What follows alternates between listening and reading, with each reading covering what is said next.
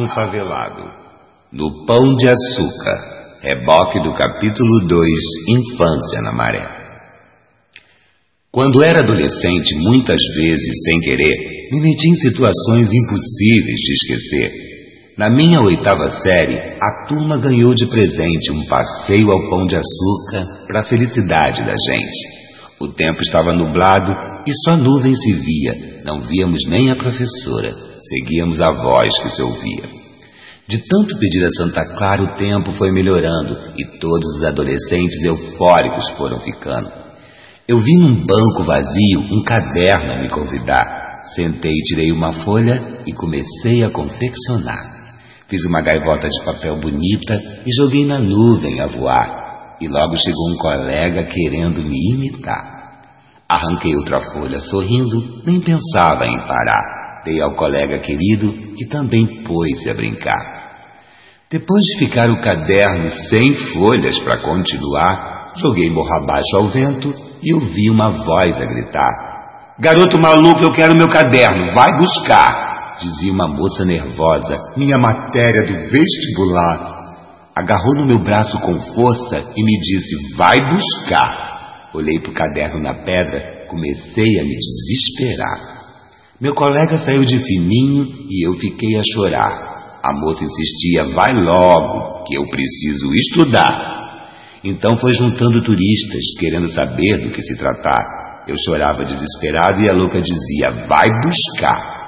Chegou a minha professora e começou a questionar: Você está doida, menina? Esse garoto vai escorregar. Minhas pernas já tremiam, com vontade de urinar. As fezes quase desciam já ia me cagar.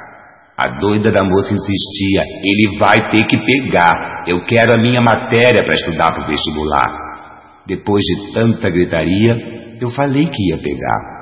A professora Jamarela começou a rezar. Tirei a conga dos pés para me facilitar, pulei o muro bem rápido e comecei a rastejar. A sorte é que o tempo nublado me impedia de me desesperar. Não tinha noção do perigo só via as nuvens a passar. Um monte de turistas parou para registrar. Com suas máquinas fotográficas, eu na pedra tentando o caderno pegar. O clima ficou muito tenso e a professora continuava a rezar. Esse traste desse garoto me paga quando a gente voltar. Consegui com muito custo o que sobrou do caderno resgatar, puxando com a ponta dos pés com cuidado a suar. A professora, ainda nervosa, deu a mão para me ajudar. E meu coração disparado parecia que ia infartar. Quando entreguei o que restou do caderno, sem folhas para a moça a chorar, ela quase desmaiou quando pôde constatar. Esse garoto magrelo acabou de me ferrar. Dá vontade de jogar esse traste lá embaixo para me vingar. A professora me puxou pelo braço e perguntou sem pestanejar: Garoto, por que, que você não disse que não tinha folha mais lá? E eu, sonso, então respondi: Eu não sei como explicar. Pensei que a moça estava brincando quando disse que eu ia ter que pegar. A professora, é claro, me deu um beliscão para variar. Se fosse hoje, seria denunciada no conselho tutelar.